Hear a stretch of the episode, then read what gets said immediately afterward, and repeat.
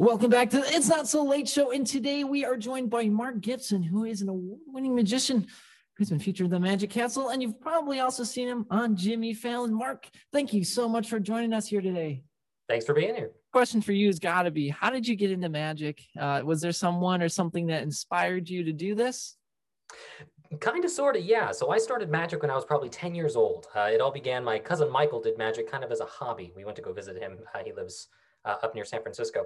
And he showed me how to make a coin disappear. It's a very simple sleight of hand little technique.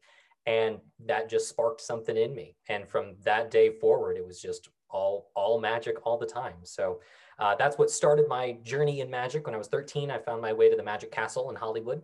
Uh, by auditioned, by the grace of God, was accepted, and have now been a headliner there for 13 years. So half my life uh, has been spent in that one particular place. But I've performed all over the place for a lot of different people, and uh, yeah, it's just been a great addition to my life. That's awesome. So, in case people don't know, can you talk about the Magic Castle? What is it? I'm sure a lot of people have heard of it, but I don't know if everyone understands what it is. Sure. So the Magic Castle, I describe it as Top Gun for magicians. Uh, it's it's very much the uh, the the mecca of North American magic. Uh, it's considered the the greatest showroom or place to perform magic in the world. Uh, there, we thankfully the castle is well when obviously it hasn't been open because of the pandemic, but uh, when the castle was operating, we would have performers from all over the world come and fly in and be a part of the shows every single week, no matter when you went. Uh, it's an exclusive club, so you have to be over the age of 21 and invited by a member to even gain access to this place. Uh, so it's very high end. There's I think five different bars throughout the place. Uh, it's a it's a 200 year old mansion in the middle of Hollywood. So it's a, a, block up from Hollywood Boulevard, but it's it. The best I can describe it is uh, if like the Great Gatsby met the Haunted Mansion. Ooh. That's kind of the vibe you're getting here, and it's all the greatest magic across the world. So it's it's been my home very fortunately for half of my life now, and I I love it to pieces. So been there ever since. So I gotta ask you a question. So the first time you know you get admitted, what's that like? You walk through the doors for the first time, like go through that experience what's that like? Were you nervous? Were you anxious? Were you just in a state of shock that you like you made it? You know that's like you did it. It was a, a, a perpetual moment of disbelief i could say. And even throughout the, the, the many years i've been there in so many times i go i, I can't really believe that this is happening. Um, it was very awe-inspiring a to even just to go and to be there. So i started when i was 13 which you need to be 21 to even go to the castle let alone perform there. Uh, but there's a special program within the castle they call it the junior society. It's an elite group of young people who have met the merit and ability to perform at the magic castle. Uh, so they kind of make special dispensation for the few of us that can go do that. So i was 13 i was the youngest and i kind of grew up in this place. So the very first my audition was terrifying. That that was just mind numbing to say the least, just to go out and, and start performing in this place that I've my heroes performed in this right. place and still do. Uh, their pictures and portraits are all over the walls, and it's just it was remarkably intimidating. Right. Uh, but once you were accepted and you're now a professional entertainer here and you can kind of book your first the castle books you for weeks at a time so you are dedicated to a singular room and you do three shows a night seven days a week so you just mm-hmm. run the whole time. So once you you do that for the first time, first few shows are intimidating, but once you hit a rhythm, you just you, it feels like home. That's cool. So this audition process, what was that like? Because you know, magic's one of those things that it's different for every person, right? It's not like music, you know, where you can miss a note, maybe you miss a trick or something. But how does that work? How do you audition? You know, what what's the determining factors for who gets in and who doesn't? That's a great question. So for the castle specifically, uh, it's a little different depending upon if you're like an adult performer coming to audition or if you're a junior. The junior audition is much more rigorous uh, because they, they kind of make this, if we're going to give you special dispensation to be here, you gotta, you gotta bring it.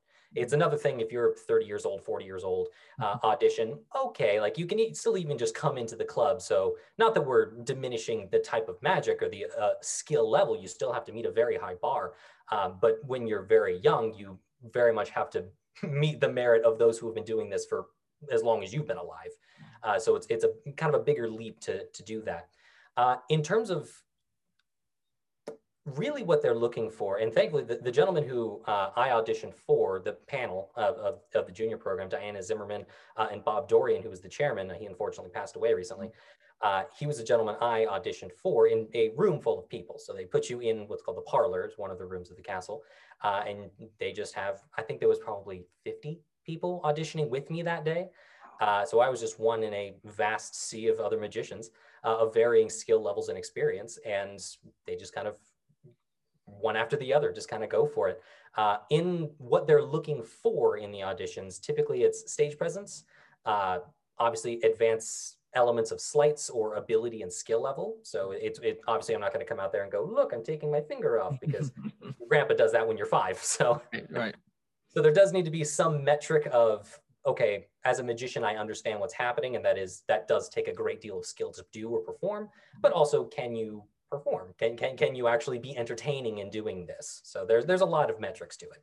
Do they take into account things like originality? For example, if you make up your own routine, like you're making the own trick, because some people there are some magicians who are creators, and there's some who you know who like have creators working for mm-hmm. them. So do they also take that into account, the creators versus those who maybe you know remaking um, mm-hmm. a, a trick or read using a different technique?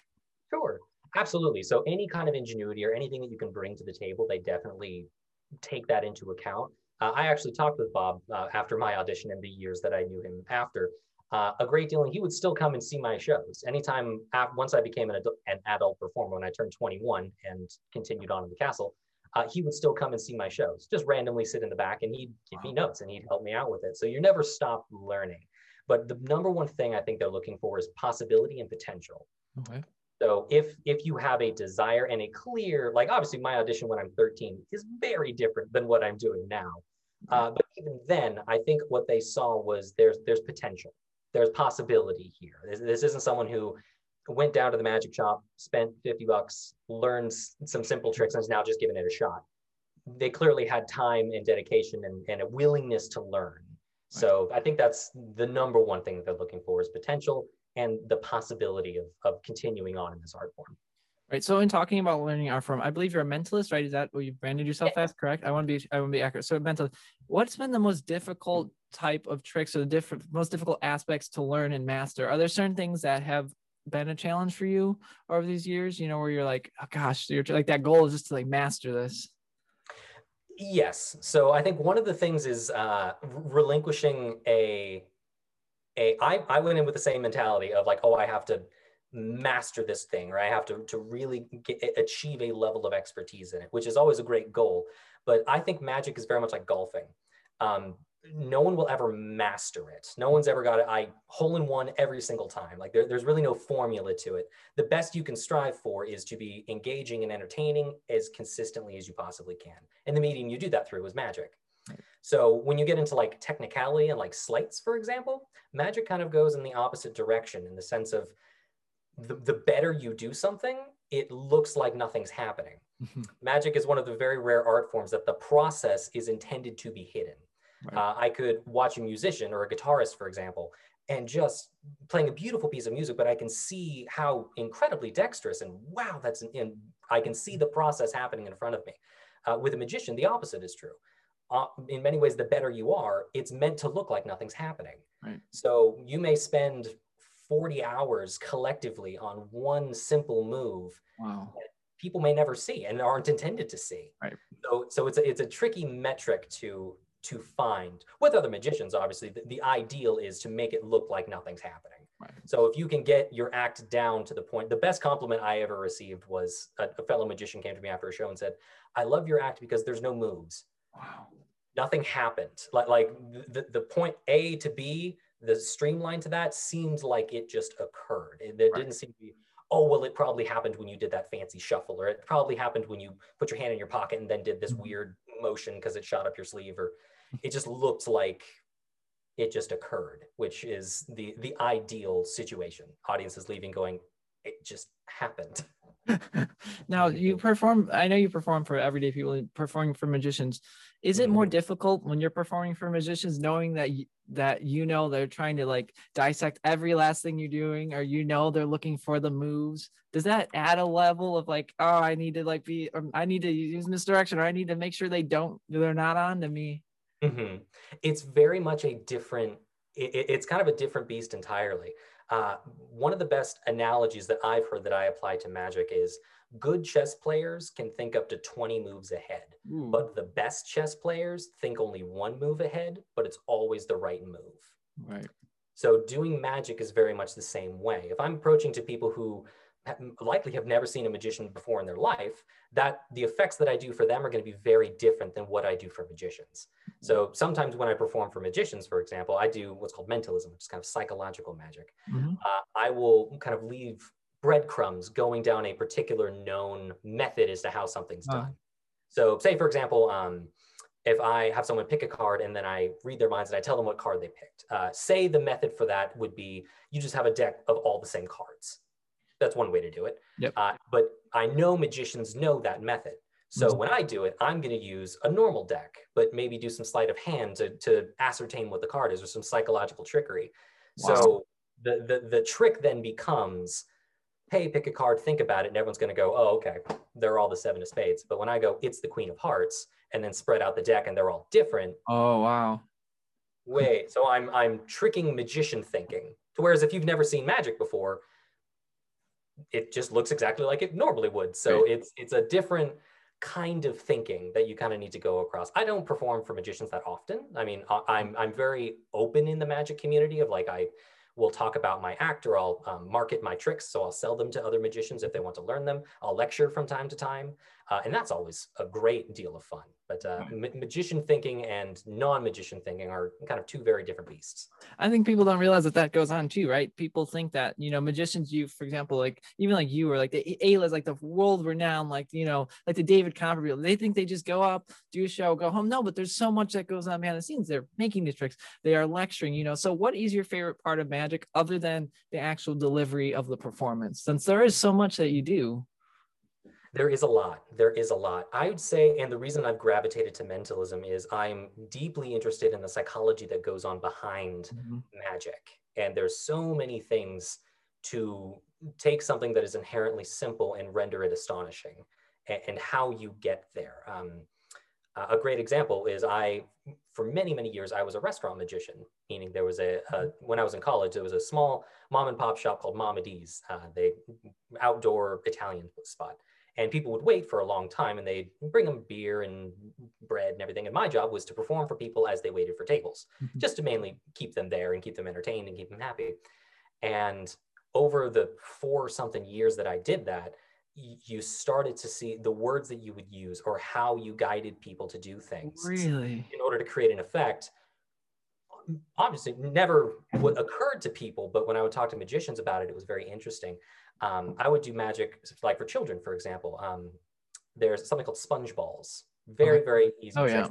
Exactly. They're little colorful balls and you can put them yep. in your hand and vanish. For kids, they're great because they're tactile. They're not cards. I don't have to know what they are. It's just the thing goes in here and now it's gone, or it appears in my hand or something like that. Right. Uh, one of the most challenging things that you can do is uh, in, give a child that young instructions. So, for example, hey, buddy, hold out your hand, put the ball in your hand, now close it. Mm-hmm. That sounds easy, but it's very tricky because you're a stranger. I don't know who you are. I might be intimidated by this. I'm just having fun. You're four years old. You're just kind of wandering about. So, how do you do that? Little clever tricks. So, what I would do for a kid is I would say, Hey, buddy, hold your, I'd say either high five, high five me. I'd say, Hold your hand out flat like a table. Good. And I touch their hand. Mm. Now, it's very strange, but if a magician ever holds your hand and does that, if I just touch it and move it slightly, you'll freeze in that position because it's, it's it's an unspoken command almost of like I need this, hold it right there, without me saying anything. so when I put the ball on their hand, I say, "Don't let it fall." So now the ball is going to sit there, and they're not going to move their hand because in the past they do that. They look at it, they drop it on the floor, they squish it. They they're kids, they they're interested. But how do I get beyond that without telling them what to do? I say, hold your hand out flat, and I move it a little bit so they don't move. And I go, don't let it hit the ground and then they hold their hand there and I go, very good. Now I can pick up the ball, put it back, and now it turns into two or things like that. So, right. uh, and especially on stage, and what I do now is called mentalism. It's it's all psychologically based. Uh, that is deeply rooted in a great deal of influence and persuasion and nonverbal communication and, and kind of how you do that to create it to make it look like you're running around inside someone's head. Right. Now I'm worried. Now I'm worried that now I'm worried that you're you're like reading my mind without it. You're like reading my body language. You know, you know my darkest, dirtiest secrets. But I've only met you 20 minutes ago. No, so, oh, I, I have a question. So, like when you are performing for audiences, like a lot of times people there are there's those type of people that are they question it. Or for example, if they like say if you like fan out a deck of cards, there's always the one guy who's like, "Can I see the cards?" How do you handle that when someone kind of changes the way you your delivery is. So, for example, if someone you pick a mm-hmm. card and they're like, "Oh, let's look at the cards first. Or maybe you have the deck set, you know, some whatever it is, and then it messes up. How do you deal with like a situation like that? Sure. So that just kind of comes down to experience. So there there are things that you can't really plan for. So I could rehearse a trick a thousand times in front of a mirror that's only going to get me so far. Until I actually do it for people in front of them, that's when you really work out everything that doesn't fly falls away and you're left with just the pure essence of an effect. Uh, restaurant magic taught me that. And any budding magicians who are kind of up and coming, where do I start? I always say strolling magic or restaurant magic, because that is, you're doing it for 100, 200 people all night long, again and again and again, and you're just getting flight time. Uh, so for example, if someone comes up, say you're doing a card trick and they go, oh, I want to take a look at the cards. Um, if you, A, don't give them reason to do that, they often won't. Uh, a big thing that I see magicians do is they'll take them out of the box and they'll hold them very, very guarded, kind of like this, or like do very, mm-hmm. very right. rough shuffles and then go, okay, hold out your finger. I'm going to spread through the cards and then I want you to touch one, but don't look at it yet like they, they, they, give it very restrictive feel. So and people are very attuned to this. So i think i say people have a natural bs meter. So as magicians our job is to slide underneath that and give permission to do that. Hmm. uh, wonderful performer i know called apollo robbins uh, he's oh, actually yes. you know I, if you know oh yes. Yeah you watch your you got to watch your watch with that guy. Very much so but uh, I've seen him lecture before, and he talks a great deal about the psychology of that. So, for example, um, standing next to someone to get close enough to them to pick their pockets. Mm-hmm. How do mm-hmm. you do that? Uh, he talks about eye, uh, eye contact. If I'm standing straight in front of you and I look you in the eye, and then I move to the beside you, but still maintaining eye contact, that feels weird. Mm-hmm. You've just breached my bubble. That feels a little odd. But if I make eye contact with you, break eye contact, look at the audience, and then step next to you, that feels much more safe. I've let you inside of my bubble now. Um, when I would do strolling magic at restaurants, what I it, the whole thing was an applied psychology course at that point, because people will stand in groups, mm-hmm. and they'll because they're turning to face to talk to one another. So as a magician, how do you politely kind of breach that barrier? Because I can't go, hi, excuse me, hi, everyone, stop talking. I'm going to do a magic trick for you.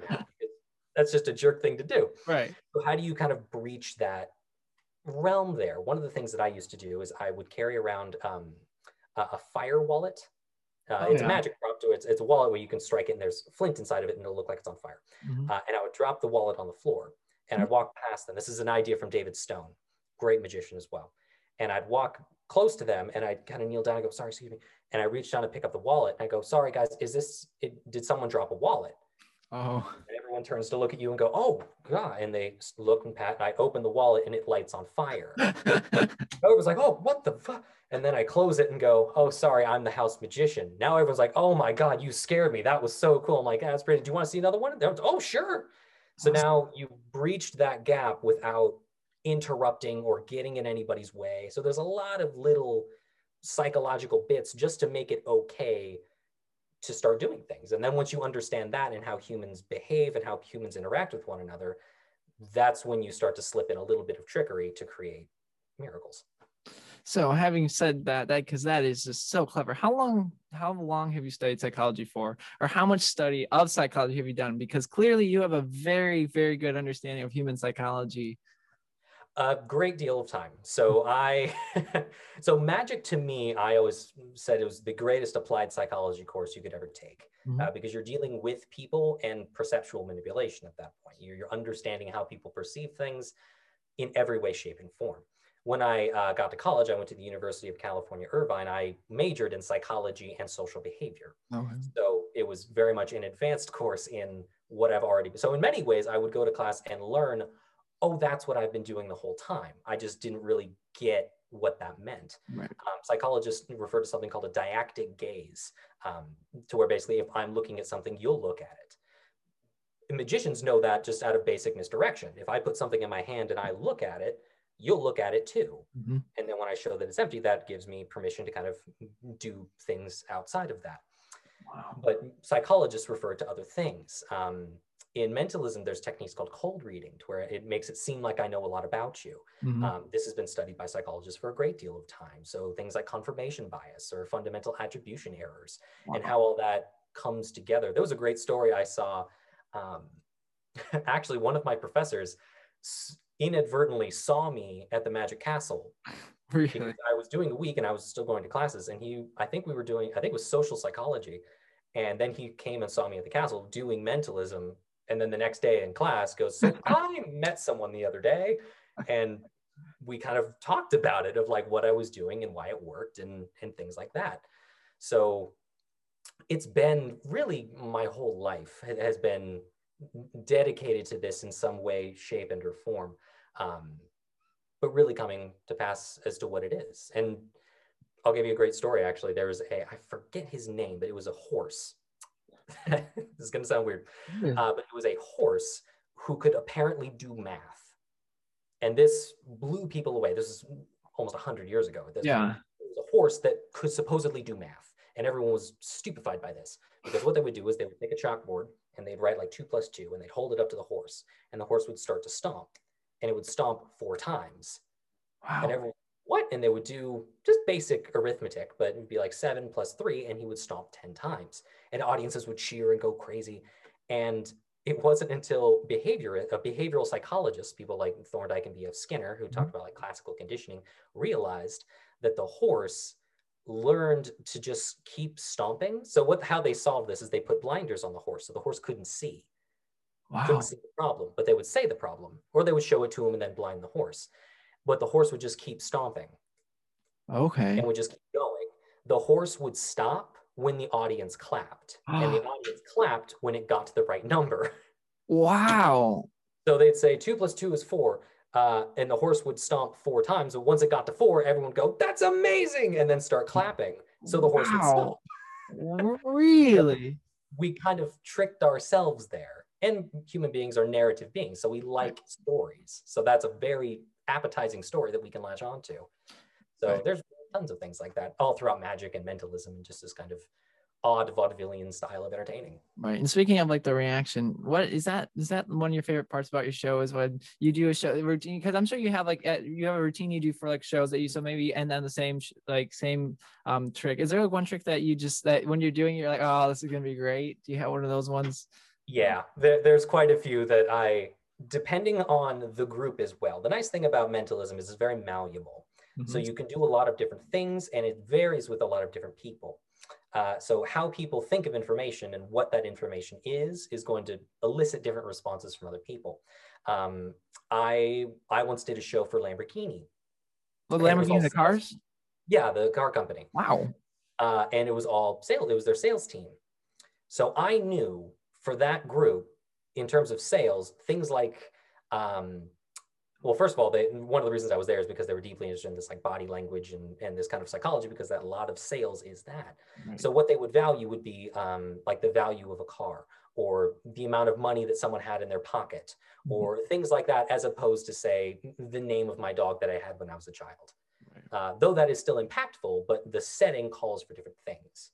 So when I perform for colleges, for example, college students love um, things that are a bit more personal. So I would do things like think about the name of the first person you ever had a crush on. Think about the last person you ever kissed. Think about the name of the dog that you had as a child. What was that one present you never got for Christmas? Wow. Things like that. Right. So it varies between the audiences. But one effect that I do love doing, uh, and it doesn't really elicit a oh my god kind of what I call David Blaine reactions, Yeah. kind of what the what, and people running away. There's a time and a place for those things, and those are great responses. But Right. I love this effect. Um, it's actually on my YouTube page. Um, in writing, it's called PK touches or psychokinetic touches. Mm, But yeah. basically, uh, one person is blindfolded. I touch one person, and they feel it. Mhm. So it's an unseen connection between two people. And I love that because it's what I call a slow burn. It's it's the setup and the payoff are in two different places, but where they align, no one can really tell. If I were to take a coin, put it in my hand and go, and it's gone, that's the reaction moment because you realize setup, it goes in the hand, something happened, payoff, the coin vanished. Wonderful job. But when I do this, I never say what's going to happen. People discover mm-hmm. it along the way. And I'll often do that. And, and sometimes I'll double up on it. So I'll touch this one person. Did you feel anything? Yeah, I felt that. And they touch it on their ha- head and their hands and everything. And I'll just keep going. Or I'll touch other people and then they still feel it. And it's not until the effect is done that people realize what happened or what occurred. So they're discovering it as it's happening in front of them. Um, and I've, I've, I've been doing that effect for a very long time, but it's almost, it's what I call a slow burn and a peripheral effect. Okay.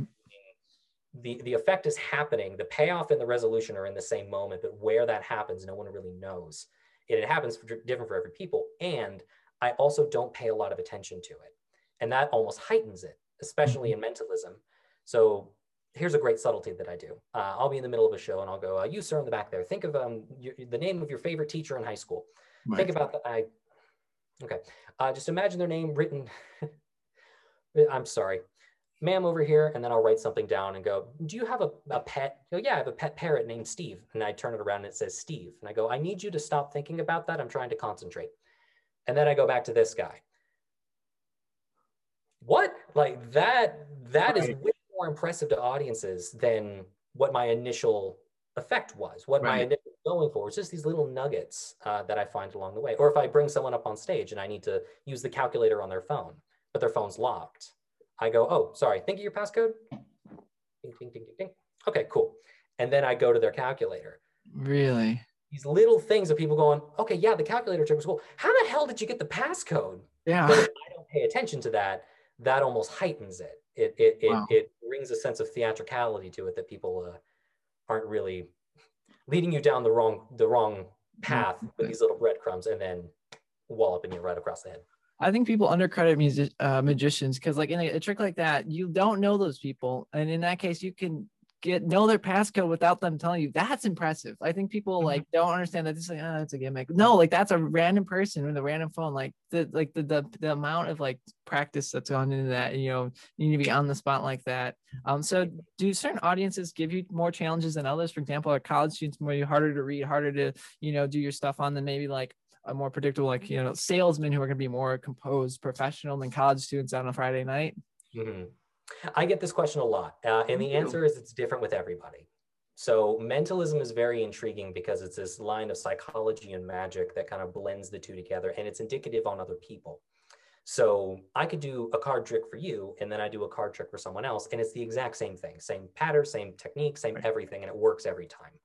But with mentalism, it might be a little trickier. So, for example, some people may be a bit more receptive to it, or might be a little.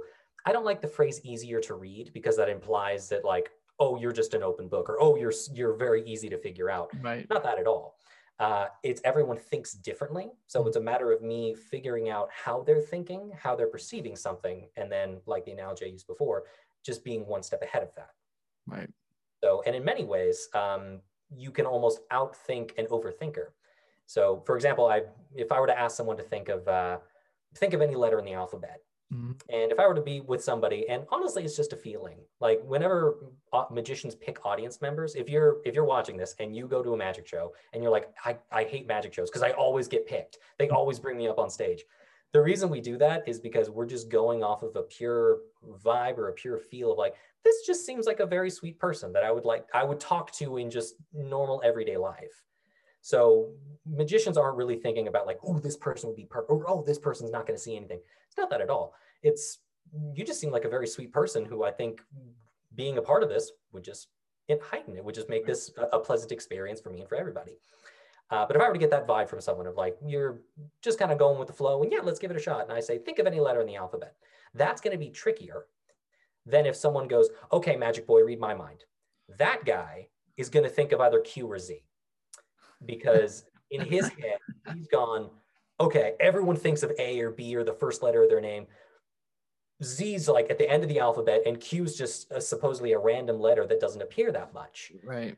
Since I know that, it now makes it easier. It now kind of whittles it down for me of going, okay, it's likely going to be Q or Z. To where if someone's much more open to this, they're going to choose any dang letter they, they like. So right. now I'm going to do a little more work to get there. So it's very much dependent upon the person, dependent upon the venue, depending upon what I'm there to do. Because at the end of the day, my job is to be an entertainer. My job right. is to make the time spent together worth it and fun and engaging and memorable. Mm-hmm. So if say when I work at colleges, for example, everyone's just there to have make memories and have a good time. Right. So the show is always about the audience. And that's true of any kind of magic or mentalism, especially mentalism, because it's it's your thoughts and your behaviors. So it's always about them. My job is to be kind of like a lightning rod mm-hmm. and take what's at what's given to me and just channel it back to them in a fun and intriguing way. Same thing with corporate dinners and for sales meetings and heck, even restaurants. Everyone just wants to have a good time. My job is to figure out what I do and how that can translate to be fun and engaging, right. which thankfully it is most of the time. That's awesome. So I have a mm-hmm. question because um I like when I do these shows I like to you know I like to ask questions that I know you're not going to ask get asked a ton. So like networking is a magician you know i brought on all sorts of different people. And so how does that work? So how are you how do you like get new contacts? You know for example i know the magic castle is probably just a hub you know because these are all the best of the best. You're all you know in a room together locked in a room talking mm-hmm. you know next to each other. But like other than that like how do you magicians network or like book events or you know mm-hmm. find new venues type of thing? I've just always wondered how that works. Yeah it's it's a big part of the business but not one that's really talked about Mm-hmm. Um, mostly when you talk to other magicians, it's going to be technique based. Yep. How you do the trick. Uh, it's an entirely different beast as to how you get the gig to then go do the trick for people. Mm-hmm. Uh, so networking, at least for me, probably 80% of my work comes from word of mouth. Mm-hmm. Meaning, I saw you at this event. My husband's turning 50. Would you come and do his birthday? Sure. Mm-hmm. When I do that, oh, my, I'm a part of the HR department of my company. We're trying to do like a big end of the year thing for our quarter. Would you come and do it there? Sure. And it just kind of networks from there. So I always operate under the notion of every show you do is an audition for the next show because you never know who's in your audience and you never know what's going to come of it. For example, when I worked for Lamborghini, that came because one of the higher ups of the company just happened to go to that restaurant that night and I just happened to go to their table Wow. And I did a trick for them, and he was with his son. And I did a trick, and I gave him like a, I fused two cards together, and I gave it to him. Uh, another great example in terms of networking. I do a, a, trick. It's rather well known. It's called the anniversary waltz, where mm-hmm. two people sign playing cards. They hold them between their hands, and then the cards fuse together. Wow! And it creates this impossible object that they and I give it to them. They can keep it. I do that trick a ton, especially like in in strolling settings. If someone's on a first date, that's fantastic because they now get this souvenir of like, oh, it's your name and mine. Do you remember that magician? I work. I did this for a, a, company mixer, and I later interned for this company. But uh, I show up and I did this trick for them, and I didn't know who these people were. I later showed up and I got an internship. This is when I was in college. Got an internship with this company, and when I was working there, the CFO, the chief financial yeah. officer, goes, Come into my office. And I'm thinking, Oh no. I go into his office and pinned on his board right behind him is that card. I did it for him and the CEO of the company. I didn't know. These were just two. Right. And he pulls it off and he goes, You did this, right? And I go, Yeah. And he goes, I, I use this as a talking point in my meetings. So when I meet with our, like, because the company is also affiliated with companies in Japan, or he, he needs to talk to people, he'll bring this and show it to them. It's like, this is super cool. There was a magician and it was me and I didn't know this guy and he did this and it was insane. And I still don't know how it works. So he's like, I use this as a talking point. Wow. Never ever know who you're going to affect or who you're going to do this for or what it's going to mean to them. I've had people that same effect come back a year later at that same restaurant going, it's our one year anniversary. And you, we still keep, that was on our first date and right. we still keep it. It's in our like little hope chest. So you never know what you're going to do and what kind of impact it's going to have on people. But I'm sorry, back to original networking. So 80% is that. Uh, probably the remaining 20% would either be social media. So folks like yourself reaching out to me on Instagram. Uh, sometime honestly like working with the castle is great it's a beautiful feather in your cap because you can now go from magician to award-winning magic castle magician yeah. it adds a few more words and it, and it really boosts your uh uh, your credibility there. Sometimes people will contact the castle and say, I'm looking for someone like this. Do you have any recommendations? And they'll send that out to magicians who they know. And the remainder is references. So uh, obviously, with the pandemic, it's been very different. Magic has gotten a huge hit from this because live events, trade shows, corporate events have all subsided. So we've transitioned to virtually. Mm-hmm. But even before that, and even still now, uh, if the workflow is a bit much for us to handle, we'll refer out. So I have a list of a few of my magic buddies who I've performed for with for years. That if I get an inquiry going, hey, I want you to come and perform at my wedding, it's this Saturday. Uh, well, I already have a gig that Saturday, I can't make it. But here's three names of dynamite mm-hmm. magicians that I work that I've worked with who may be available. And now my buddy John has okay. a gig. Right. And equally, if John can't do one, he'll refer out to me, and I go, okay, I'll step in and do that.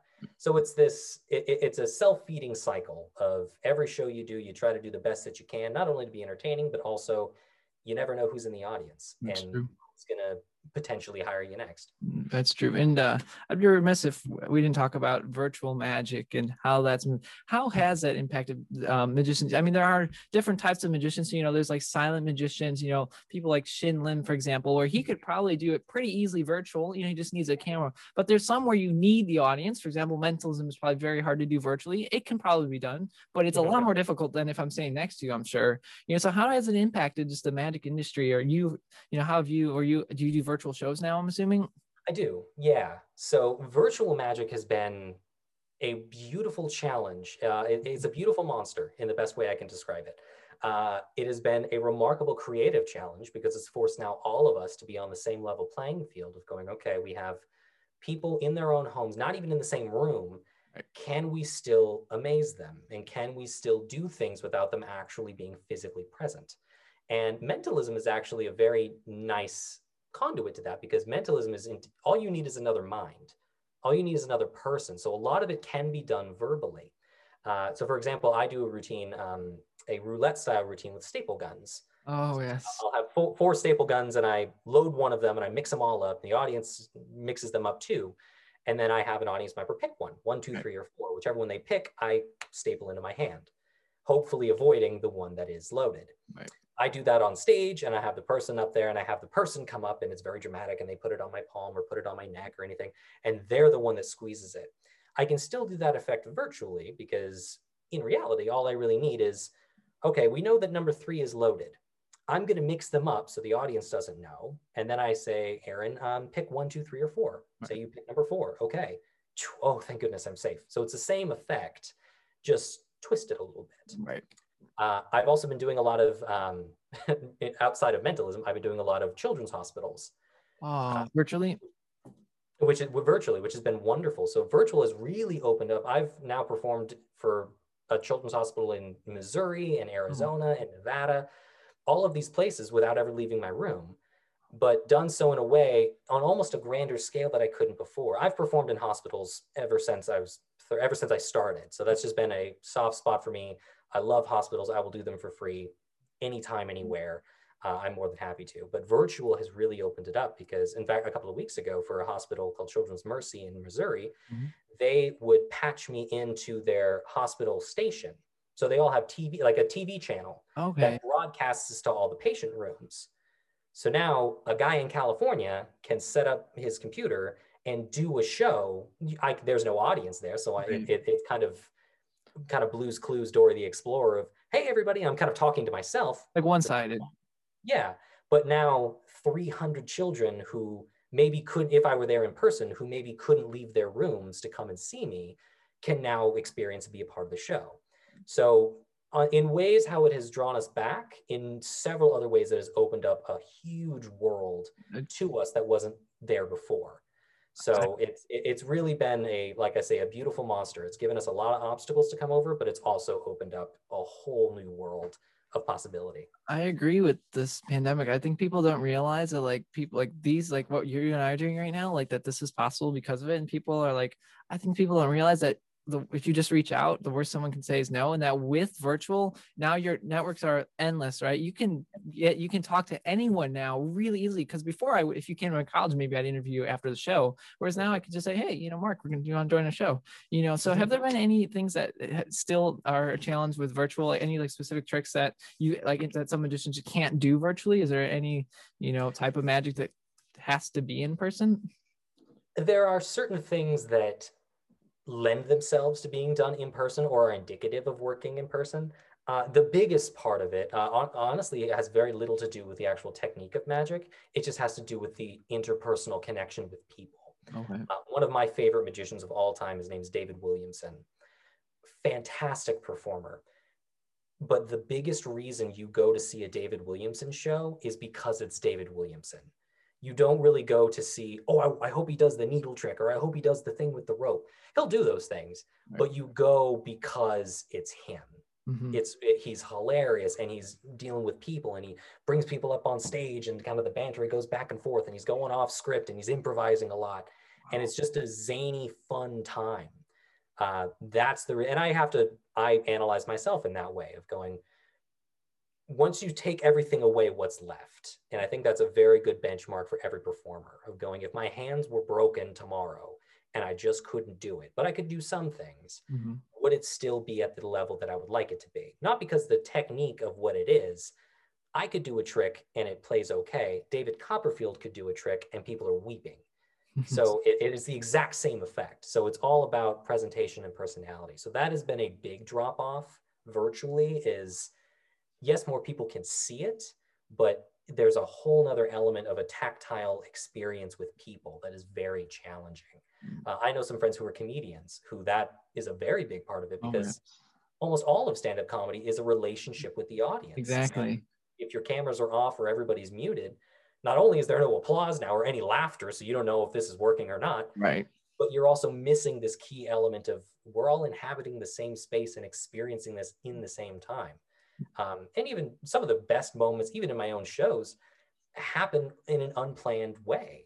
Right. Um, if, if I'm working in like a comedy club or something, if uh, a, a, waitress walks by during a point of the show or something, or says something, or someone in the back of the audience shouts out or says something or does something, just there, there's a responseness, there's a reaction to it uh, that's always positive and good that you can kind of glean from to where if it's only virtual. Now, that is to say, that affects performers like me. You mentioned someone like Shin Lim. Right. Virtual, in my eyes, would be almost unaffected by that because his show is very, I call it eye candy. Oh, it's yeah. very this, very right in your face. It's beautiful. It mm. looks great. Oh, yeah. very much a feast for the eyes. It is a, it is very much that. Oh, yeah. Whereas performers like David Williamson or myself, or to where almost talking isn't you have to do that. So for example, mentalism, a big shortcoming is it's difficult to do in other countries. Uh, meaning if I don't speak the language, it can't be tricky. To whereas Shin Lim does have a universality to him mm-hmm. because it, it, magic is a universal language in the fact of its visual nature. But when you start to do things like mentalism, for example, look into a book and think of a word and I tell you what word that is. Um, if I don't speak the language, A, it's going to be difficult to give that instruction. And B, right. I may not even know what the heck you're thinking about because you're thinking in a different language. So, right. so there's certain roadblocks to, to kind of understand and overcome, but that's just a part of the creative process right now I, I don't know if this is, this is a genuine question i have. Can mentalism be done silently? So is someone like Shin Lim or like you know, teller from penn and teller for example like he's they're both they're both silent on stage at least. Could mm-hmm. mentalism be done in or parts of it? Probably not a whole trick because you have to ask them hey what's this? But are there certain aspects that you could do in silence if you really wanted to? Yes. Okay. There, there certainly are. And there's certain uh, elements and subtleties that i do to where it is done silently uh, it's it's very tricky to do, but it is possible. Mm-hmm. So in, in, terms of it being done silently, there's actually a great effect out that's been marketed. It's called the silent treatment, to where you walk out on stage, you don't say anything, but you have flashcards, mm. and you kind of flip through them, and it kind of walks someone through a trick. And you go, and one says like, uh, think of a card. Do you have one? Good. And you keep flipping through until the very end. You realize why you haven't been talking this whole time is because there's a card in your mouth. and you take it out, open it up, and it's the card they th- were thinking of. Right. Beautiful effect, but that's one that can be done without speaking. So you do have to have a conduit of communication because there is a process there, but it is nonetheless possible. Uh, mentalism is very much with thoughts and ideas. So it is possible to visually represent an idea, which has been a personal obsession of mine is how do you take something that at its core is think of something. It was that, right? Yep. At, at its very core, that's what 90% of mentalism is. Not all of it, but that's a fair majority. So, how do you make that theatrical and make that play? So, one of the things that I would do is I would invite someone up on stage and I'd say, um, I don't know, think of um, a, a, number up to a thousand. Or now think of uh, the name of someone you know. Great example. Great. Uh, stand here and I'd stand on the other side of the stage. Go, I'm going to make some, uh, I'm going to say some statements. If they're correct, take a step towards me. Okay, I'll go, great. Uh, this is a female, and they take a step. And I go, this is uh, your best friend from school, take a step. You've known them for 10 years, take a step until they're right here. And then I go, if I'm right, give me a high five. Their name's Beth. Give her a round of applause. It's the same effect, but that translates to hundreds of people because the confirmation is nonverbal to whereas if they just went uh-huh right. I might hear that but no one else did. True. so it's depending on the venue and where you're at of how to kind of dress it. That, that's yes it is possible to do mentalism silently it's just very hard. I could really imagine. And it's cool too. Like as magic's progressing, have you have you noticed that's changed? You know, now there's these magicians that do these fantastic, like digital, you know, you're getting like video and stuff, all these types of elements in the shows, you know, with like iPads and things and stuff. You know, do you think that's where magic's gonna be moving toward? Do you think more, or you think it's still gonna have that, you know, original real hands-on like deck of mm-hmm. cards you know like you can't digitize a deck of cards you're going to have like a paper cards you think that's going to stick around or you think the technology will? I think technology certainly has a place in magic, but it will never, never replace what has worked time and time again. Uh, in the same way that effects that were done, in fact, the cups and balls is considered one of the greatest effects ever in magic. There's hieroglyphics of that trick being done on pyramid walls. It on every human culture across the world, there is documentation of that particular effect being done.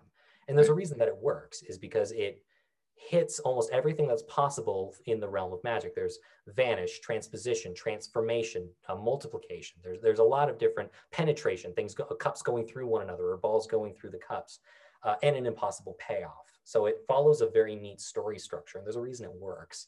So there's things like that to where you could have a robot doing that, and it's it'll get it so far, but there's nothing that's going to possibly get past the human interaction. One of the things that I've done in response to technology is, in many ways, it's helped me kind of think our way out of methods. So, oftentimes when I do tricks or something, and I give someone a pad of paper and I go, uh, "Here, draw a picture," mm-hmm. and I give them a marker and they draw a picture and they hold it close to themselves, and I go, "Okay, think about it," and then I duplicate the picture. It's called a drawing duplication. Very, very old concept. I've had people come up to me after the show going, "Oh, it's one of those Bluetooth pens." Right. That write something and it like digitizes to an iPad and then you can just peek at it and then know what the drawing is because right. those exist. So my way around that is instead of a pen, I'll give them a golf pencil. Oh, wow. And then I'll let them keep it. So now that method's out of the water. So in many ways, technology has helped in terms of it makes things that were once impossible very possible in a much right. cleaner way. But it also, I know that my audiences understand that. So if I go backwards to the way that it was originally done in like the 1800s, that is now almost way more impressive because well, it was just a golf pencil and a piece of paper. if it wasn't mm, draw this on your phone and then lock your phone because that can be hacked and then right cross like there's a whole network of things. It's just way more. Again, that process is very streamlined using very simple props. So the props that I use in my show are intended to be very very simple. They're things like Sharpie markers and a drawing pad that I got at Kmart and right. golf pencils because it inherently brings, okay, if you can do this and it just looks like nothing, that's almost way more impressive than if you were to do it through a technological base. Um, I'll give you a great notion. This is a great example of magician thinking and non magician thinking. Uh, there's an effect called the tossed out deck. Very popular, very common. I do it in my show. You take out a deck of cards, you rubber band them, you toss them into the audience, you say, flip through the deck and think of a card. Mhm. And four people do that. Everyone stands up and you go, okay, four of spades, king of diamonds, nine of clubs, and the two of hearts. And everyone sits down. You got all the cards correct. Beautiful effect. I still do it. Yep. It wasn't until I went to college that I figured out what I was doing wrong. Because I was in a statistics course and the professor said, How many different, how likely are you to pick a king of clubs out of a 52 deck of cards? So one in 52. Right. He goes, How about five decks of cards? And we would use it as an example of how to statistically, how likely are you to Right. get over that? So he had a bunch of decks of cards for the class. So he dumps them out of a box, and there's a bunch of cards, and they're held together by a rubber band. And then he tosses them out to the students. And my mind exploded because anytime I did that, people said, oh, it's a trick deck. Right. But when he did it, a- and when I started doing it this other way, what I would do was I would take out a deck in a box, take it out of the box, put a rubber band around it, and then throw it into the audience. Supposedly to keep rubber band to keep the deck together so Right. it doesn't Yeah. Yeah. I missed that step.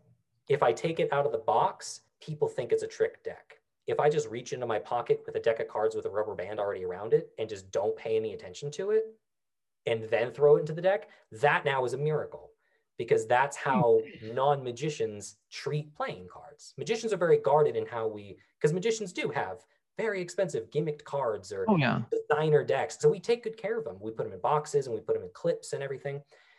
But if I go to a show and I take a card out of a deck out of a clip and I put it out of the box and it's very fancy and it doesn't look like the cards that I have in my junk drawer that have been there forever, I'm going to be inherently suspicious. There may not be any gimmicks there, but I'm still going to have my my alarms up and that's not good.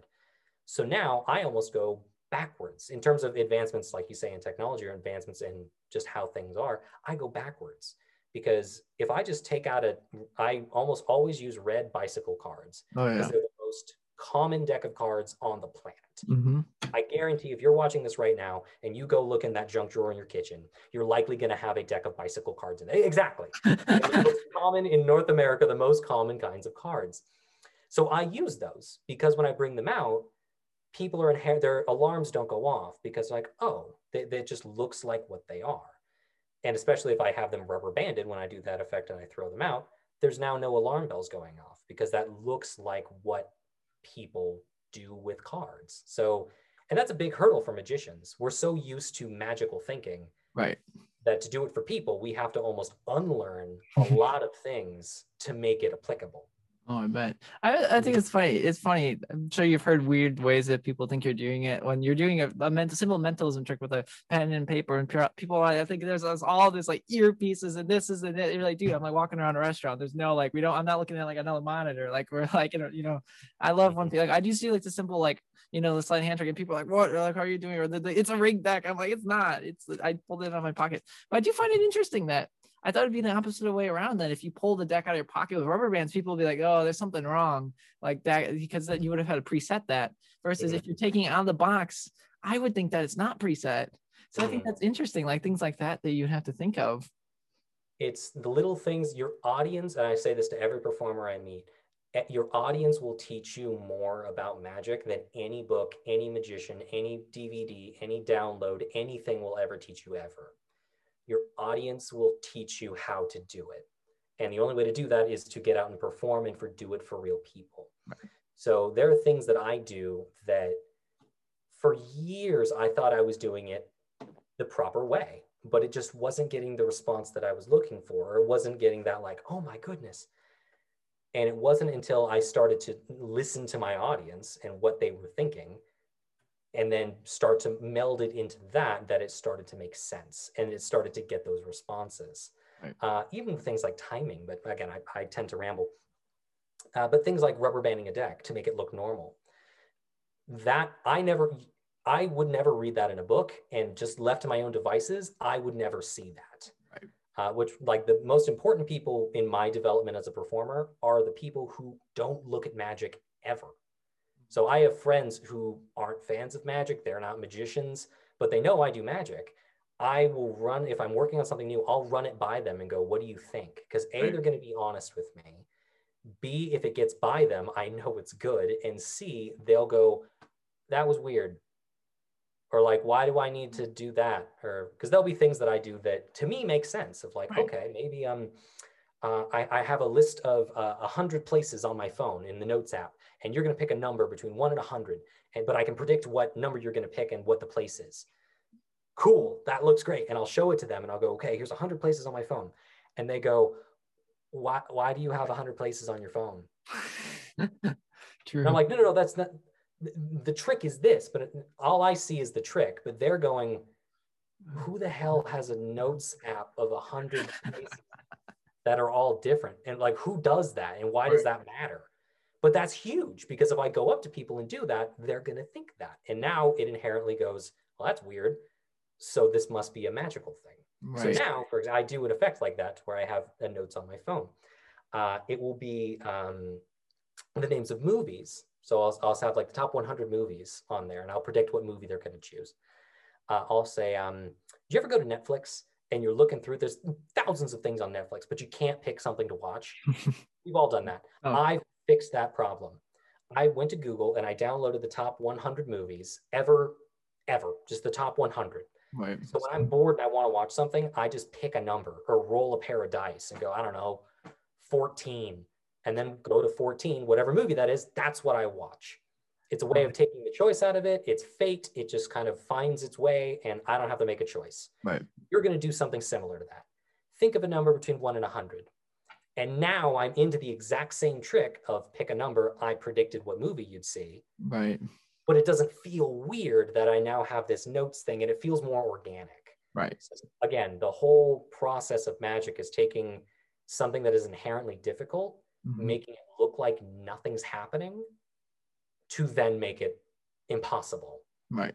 As somebody who's not very in tune in magic, I I'm I'm very aware of magic. I try I like to learn how certain things because I, I just like to see like oh this but that's what's is important to me. I like the stories to figure out the lead in. I, I, think that's what you guys call it, right? For example, that the I need to get this hundred this this list of hundred things to the, my audience, but I don't know how.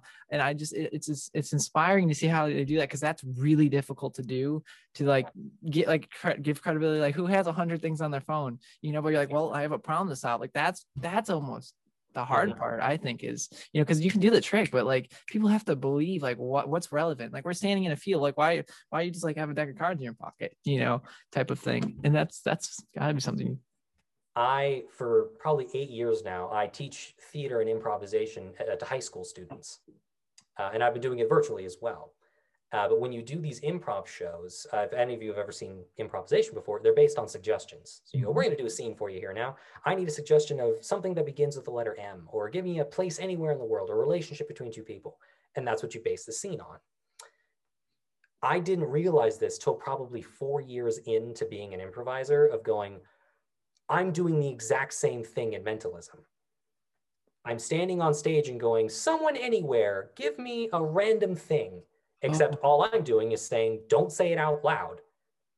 I'll do that. It's it's huh. almost the exact same interplay. But improv taught me a huge thing about making mentalism theatrical because a lot of people think mentalism is really boring. And it is. I'll be completely honest, it really is because it feels like a ton of process to get to a payoff for something that's no more than a puzzle. Mm-hmm. Meaning, if I predicted a number that you were thinking of, but the whole process was uh, think of your age, now double it, now subtract five, now take your dog's age and add it to that, and then divide by four. Think of that number, it's seven, right? Yeah. Well, that's not really impressive because you clearly just went through some mathematical formula to get to this outcome. Right. I don't know what that math formula is, but I at least know that's what it was. So, yeah, mentalism can be very boring, but improv taught me a great deal about how to make it interesting because in an improv show, it's just people on stage doing things for people in the audience. Right. And how we get that is that interplay with the audience. So, um, for I'll do a thing if I need to get someone at random. Um, people are very aware that stooging is a thing. Oh yeah. Going to someone and being like, "Hey, I'm doing a show later. Can you just think of this and help me out?" Okay, great. Here's twenty bucks. And then in the show, I can go, "You, sir, your name is Charles." Yes. Oh wow, I'm, that's a miracle.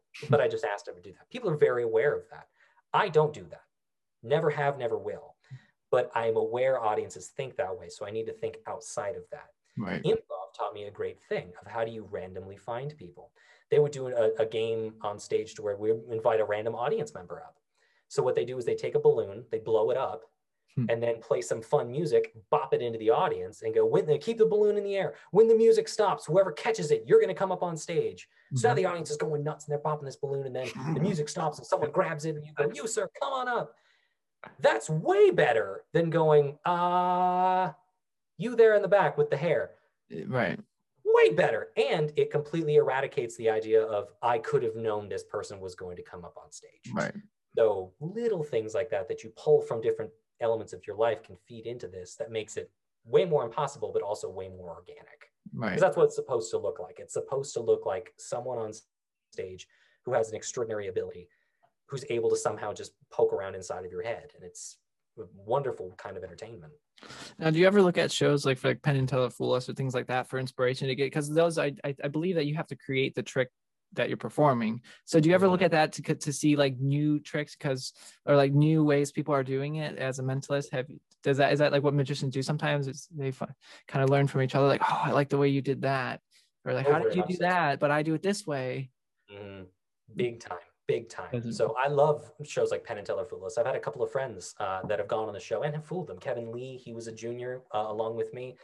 Uh, I think Frankie's going to be in the next season, but I love that show because I look at it in a different light, Mhm. basically. And People who aren't magicians look at it going, "Whoa, that's cool!" Like it just that that's an interesting effect. But when you're a, a magician, you're looking at it through very different eyes. So I oftentimes don't even look for methodology of like how the trick worked.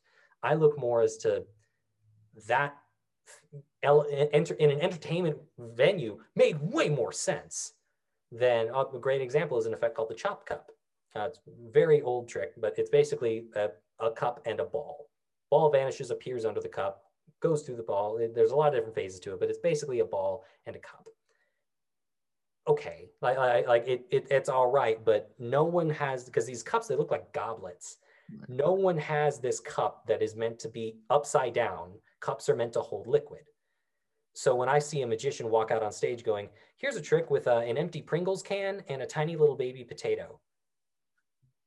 It's the exact same trick. He's doing the chop cup, the same technique, the same everything, but it looks way different and it does not feel weird. It doesn't feel like a magic prop and it plays much, much, much, much better. So I love watching shows like that or like um, Justin Willman's Magic for Humans. Beautiful, beautiful show. And again, kind of harkens to what I'm talking about. It's magic for humans, magic for real world people. Right. And Justin Willman is a brilliant innovator in that way. Right. Um, shows like that, David Blaine was kind of the first to really kind of, I don't want to say demystify magic, but kind of take it out of this standing on stage with the top hat and I pull a bunny out of the hat and take it into the streets. He invented something called street magic. It's very much just magic done in a very seemingly impromptu way. Right. So, yeah, I love shows like that, mainly just as inspiration of like, never thought of doing it like that. I think what's cool. You mentioned David Blaine. I think a lot of people don't realize. Obviously, he does like sleight of hand and whatnot, but a lot of the things he does, he just he genuinely does. Like, there's no like trickery. Like uh, some of those tricks are just genuinely done. Like swallowing frogs and stuff. Like there's no sleight of hand. I'm pretty sure he does it, and like that's that's impressive. You know, people just like I said earlier, like people undercredit magicians for the things you do because sometimes we you people would think it's gimmick and it's genuinely just done. Like, and I think that's great. Now, what is your thoughts on shows where the um you know they give up the tricks? There, there's I forgot what it was called it's like greatest tricks revealed. There's like a show. I forgot Yeah, the the magician. Yeah, you know, what is your like because those are really those are like core tricks, you know, that there's different variations of it, but those are like the base ones that a I know a lot of magicians use. So Mhm. does that challenge you guys, you know, now that you know the public can see things like that and you're like, oh no. And I honestly, I love it. So for two reasons. One, it breeds and it, it often will inspire people into magic. So I remember seeing shows like that when I was a kid and being fascinated by it, of going, oh, this is okay. Like I, I, I'm, I'm learning about this thing that the whole point, many people ask, how do you get new magicians if the whole point is to keep it a secret? That's a valid argument. Like how, how do you learn something that no one's supposed to talk about? So it can be challenging. So shows like that are great to inspire new magicians. But I love it when audiences watch it because you're now controlling, not controlling their thinking, but you're guiding their thinking Mhm. into something. So I might watch that show and they go, um, here here's how to do the trick where um, you a mind reading trick for example. You pick a card and i tell you what cards you're thinking of. Here's how you do that trick. You have a deck of cards where all of them are the same. And the audience is going to go oh i know how to do that trick. So now when i go on stage and i go uh, here pick a card i'm going to tell you what card you're thinking of they're going to go oh i know i know how to do this all the cards are the same and i go before we start all the cards are different right and they're going to go wait and then I still do it. Now they're going, damn it, how did, okay, fine. That's a very simple premise, right. but it allows me to track and go, this is how audiences think things are done. All I have to do is think one step beyond that, and now the whole thing's blown. Right. So if they, this is how you cut somebody in half and, and you put them in a box and everything, and there's a secret trap door that they go onto the stage. So they're never ever in the box. Okay. Well, I just think of a different method to do that. Right. And now the integrity of the effect is still there. Right. So if anything, it promotes people's interest in magic. Heck, Penn and Teller do that. Yeah, they do. The Penn and Teller show, oh, yeah. don't tricks in their show. Mm-hmm. And for a while, people were like, whoa, whoa, whoa, whoa, whoa, whoa, why would you do that? But in many ways, the secret is way more interesting than the actual effect. Right. Like, and honestly, that's where I think the intrigue and magic comes from. And that's why people think it's so fascinating, especially the things that I do, like with mind reading. Yes, I'm able to do that is impressive enough, but what the heck are you doing to even get there? Right. Like that, if I, oh man, if I could figure out how to do that, I could tell when people are lying or not. I could tell the password to someone's lock that they've forgotten. I can do that to open it up and set their bike free there, there, there's a lot of different, there's an applicability to it that I think is very enticing to people. So that's why I like when I perform for colleges or something, oftentimes I'll lecture afterwards. Right. Uh, like psychology students to go, this is the psychology behind what I'm doing. Maybe not revealing how the trick actually works, but giving you an inclination of what to look for and kind of how this comes from and where this comes from and, and this kind of intriguing backstory. That's... So I'm all for it. If, if people want to talk about how an effect works or how it kind of comes to be. Um, mainly because it provides just a challenge for us as magicians to think outside the box a little more. Right. You you posed a great question that I I, I genuinely I don't need to go into very specifics, but where do non magicians learn the magical stuff? Mm-hmm. You is there how does it work? Yep. So there's a few different ways of going about it. Um, how I started this was I began magic at the dawn of the internet era. Okay meaning magic on the internet didn't really exist when I was like 10 or 12. So I learned mostly from books. Okay. So I would go to the library, I would read books, and they would have methods in them. So there are magic books that magicians write, publishing the secrets to their effects. Um, heck, I've I publish tricks that I've created. They're on a site called Penguin Magic. You can go and download them and learn how to do these tricks. So there is now a vast network or like a marketplace of magic. And the internet has drastically changed that. So now there's sites like Vanishing Inc. Magic uh, or penguinmagic.com or Theory 11 that their whole premise is we're here to teach magicians. And you can download lectures and you can download buy props that will do that will help you do the effects or DVDs or videos and things. So there are resources out there, a lot more than when I was young or when I was first starting out. Uh, a big thing that I would do would be I would watch videos of magicians and mm-hmm. then just try and figure out how I would do it. So I, for example, there's something in sleight of hand called a card force, oh, yeah. a sleight of hand technique to where I can get you to pick a certain card. I didn't know that existed. I just saw a magician take a card and I could tell you what it was. And I went, that's cool. Now, if I, well, okay, I want all of them to be different. So I would need to do something to make sure they take that one. So if I do this, and I, and it took a while, but I figured out a way to do that.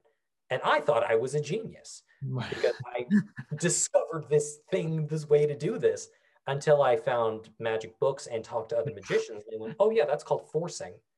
And there's literally hundreds of ways to do that better than what I ever came up with. Right. But at the time, I'm going, oh, I, I kind of stumbled upon it without realizing it was a thing yet. Right. So, but to answer your original question, yes, there's resources on the internet. You can go to sources like penguinmagic.com, Vanishing Inc. Magic, um, Theory 11 is great. All of those are great resources to find effects and, and of all skill level too. Of it's not just like the big stage illusions and stuff. It's even just the basic what you have around your house. Right. Great places to start. But also, I always tell magicians this: if you want to hide something, you put it in literature, Okay. because nowadays people don't read anymore. Very rarely not do you wrong. have people who are going to sit and read and dissect from a book how to do something. But if you have like the really good secrets that you want to market and like want to put out into the world, but you don't want a whole lot of people doing them yet, put it in a book because uh-huh. very, very few people are going to take the time to do that. So if you want the really good stuff, go to books. books. You're right. I've never read a magic book, and I know a lot of people haven't. So, if people are watching here who who may want to go into magic or thinking about starting, where do you where do you think where would you recommend they start, or you know what advice do you have for someone who's uh, wants to be an aspiring magician or mentalist or in just the general magic realm? Start small. Best thing i can i can say is start small. Oftentimes it's very enticing to see like when i first started that was the heyday of Criss Angel. Oh yeah. it was this larger than life Oh, he'd hang from helicopters and do these Oh. fire stuff. And i was hooked. I loved it. But it was it was tricky because he's been doing this his whole life. So yeah he can do things like put someone's cell phone in a beer bottle. That's Mhm. huge. I can barely shuffle a deck of cards so start with the basics uh, so things like card tricks coin tricks just thing you find around your house if you want to get in because there's two ways of approaching magic i know people who do magic strictly for themselves meaning I'll read the books, I'll go to the lectures, I'll learn all this stuff because I'm just deeply fascinated with the art, but I have no intention of performing. Right. And that's completely fine. You can be a musician and just learn to play the guitar just for yourself and don't ever do shows. Totally fine. Magic is the same way. So you can absolutely do that. If you want to go my path, which is the path of being a performer, start with the people in your life that you trust to start to build that skill level and prepare to fail a lot. Yeah. A reason that there's so few magicians in the world is A, it's really hard. Yeah, it is. B, it lends itself to this kind of social ostrac- ostracizing, if that's a word. That is. I learned more about performing magic in high school than I ever did as an adult Really. because when I'm in high school, A, people are going to be way more honest with you because they're your friends. But B, you're in the middle of math class. You're not in a stage where you were able to set everything up ahead of time. You have to be ready at the drop of a hat Exactly. and what's going to work for people. So you learn audience management, you learn prop management and pocket management and how that all works and what effects work and what don't. And a lot and the way to find that out, I'm sad to say, is to do it and it's fail. Like any any stand up that you ever talk to or any performer goes, you have to suck first. hmm So just embrace that right off the bat. When you first do it, it's gonna fail, it's gonna screw up. I've over the years that I've been performing, I've had shows even still today to where it just doesn't go right. Sometimes it just fails. Sometimes you mess up. Sometimes you miss it. Sometimes someone you flash and someone catches it. Sometimes people change their mind when they're thinking of things. It- Right. There's a lot of different variables, but you learn how to deal with them and minimize that risk. But it's very difficult to do the impossible. But again, original advice don't get discouraged. Start small, practice a lot. And I don't mean lock yourself in your room for eight hours just to learn how to do this stuff. hmm Practice often, but in a way to where you are still able to do it for people. Right. Because ultimately, mastering a technique that comes in time. It's exactly like playing an instrument. You can learn how to play the guitar and you can get all the notes in the right order, but that's not necessarily a song. Right. There's a certain human element to it that makes this how you play those notes and the the, the cadence to them and, and how like bending a note Mhm. to make it feel like an organic, visceral song. Right. I can learn all the notes and get them in the right order. John Mayer can go on stage and bring people to tears. Exactly. So again, reiterate: start small, uh, do it for people, and have fun. Do it because you love it. Don't do it because you're you're you're trying to.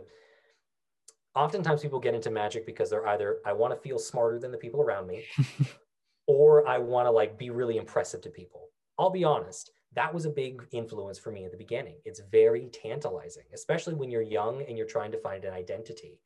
I didn't realize this till later in life, but a big part of who I was was ingr- ingrained in magic because it was this thing I could do. There weren't any other magicians my age. No one around me did magic. It was it made me unique, which is great and a great propelling point to keep you moving forward, but it can't be the only reason.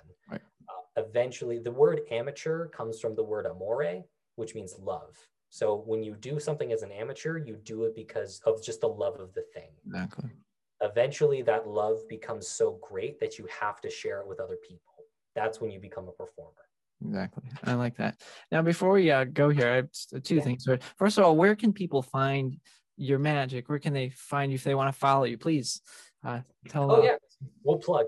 Uh, so everything is under Mark Gibson Magic. So my name and what I do: Instagram, Facebook, uh, TikTok, all the social media platforms. Uh, just search at Mark Gibson Magic. YouTube, same thing. Mark Gibson Magic. We'll find you everything. Website, markgibsonmagic.com.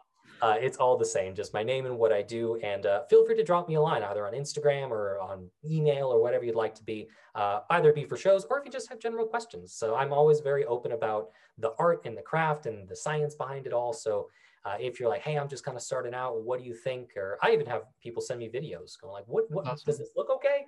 And more than happy to. I want to see the art of magic elevated and have good magic out there and people really enjoy it. So yeah, feel free to, to hit me up. Any- I like that. And then my second question here is: Would you be able to demonstrate a trick or two? oh, sure. Yeah, I, I realize we've been talking, we've been talking shop this whole time, but like I should probably actually do something for you. Yeah, I'd, lo- I'd love people to see your magic. Yeah, here I'll kind of tilt this over a little bit just so this stays in frame. If I tilt that down, aha, there they are. So I often I have a, a, a studio at I'm house sitting at the moment, but I have a studio that has all these stuff behind me.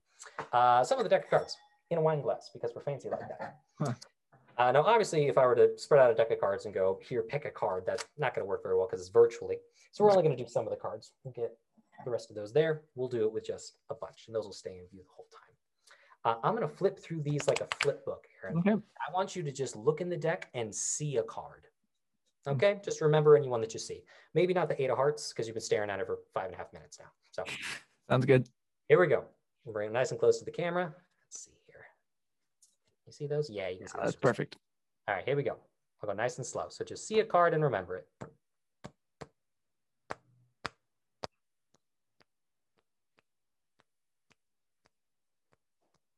Got one? Yep. Okay. Uh, don't change your mind. Let me give this a quick mix. And uh, I'm going to try and find the card you're thinking of. Think about that card, whether it's red or black. Hmm. Think about whether it's.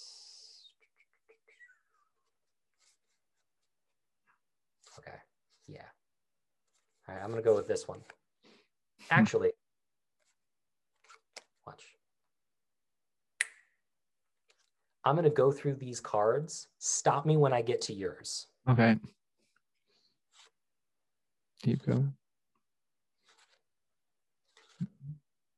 Just say hey or stop or whatever when I get to the card that you saw.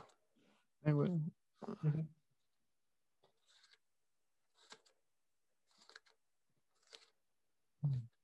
Hmm. Not seeing it. That's oh, your card vanished from this uh this bunch here. It did. what card did you see? Was the seven of hearts? The seven of hearts. Yes. That's impossible. It is. Yeah, because that's the ninth card down in that deck. Huh. I'll prove it to you. Watch. One, two, three, four, five, six, seven, eight. This is the ninth card. You said what? The seven of Hearts. seven of hearts. Get out of here. Seven of hearts. Ta-da. What? That is uh, an example of a virtual trick, a virtual card trick. And and that is one deck. That's not those aren't those aren't two decks. Yeah, that's just cards and in a wine glass. What the heck? Kind of fun. Ladies and gentlemen, Mark Gibson, everybody, thank you so Ta-da. much for joining me here. And uh, I'll talk to you for a minute afterwards. And uh, thanks for watching, guys. And go follow Mark and uh, see what to do with his magical happenings. Stay cool, Thanks so everyone. much.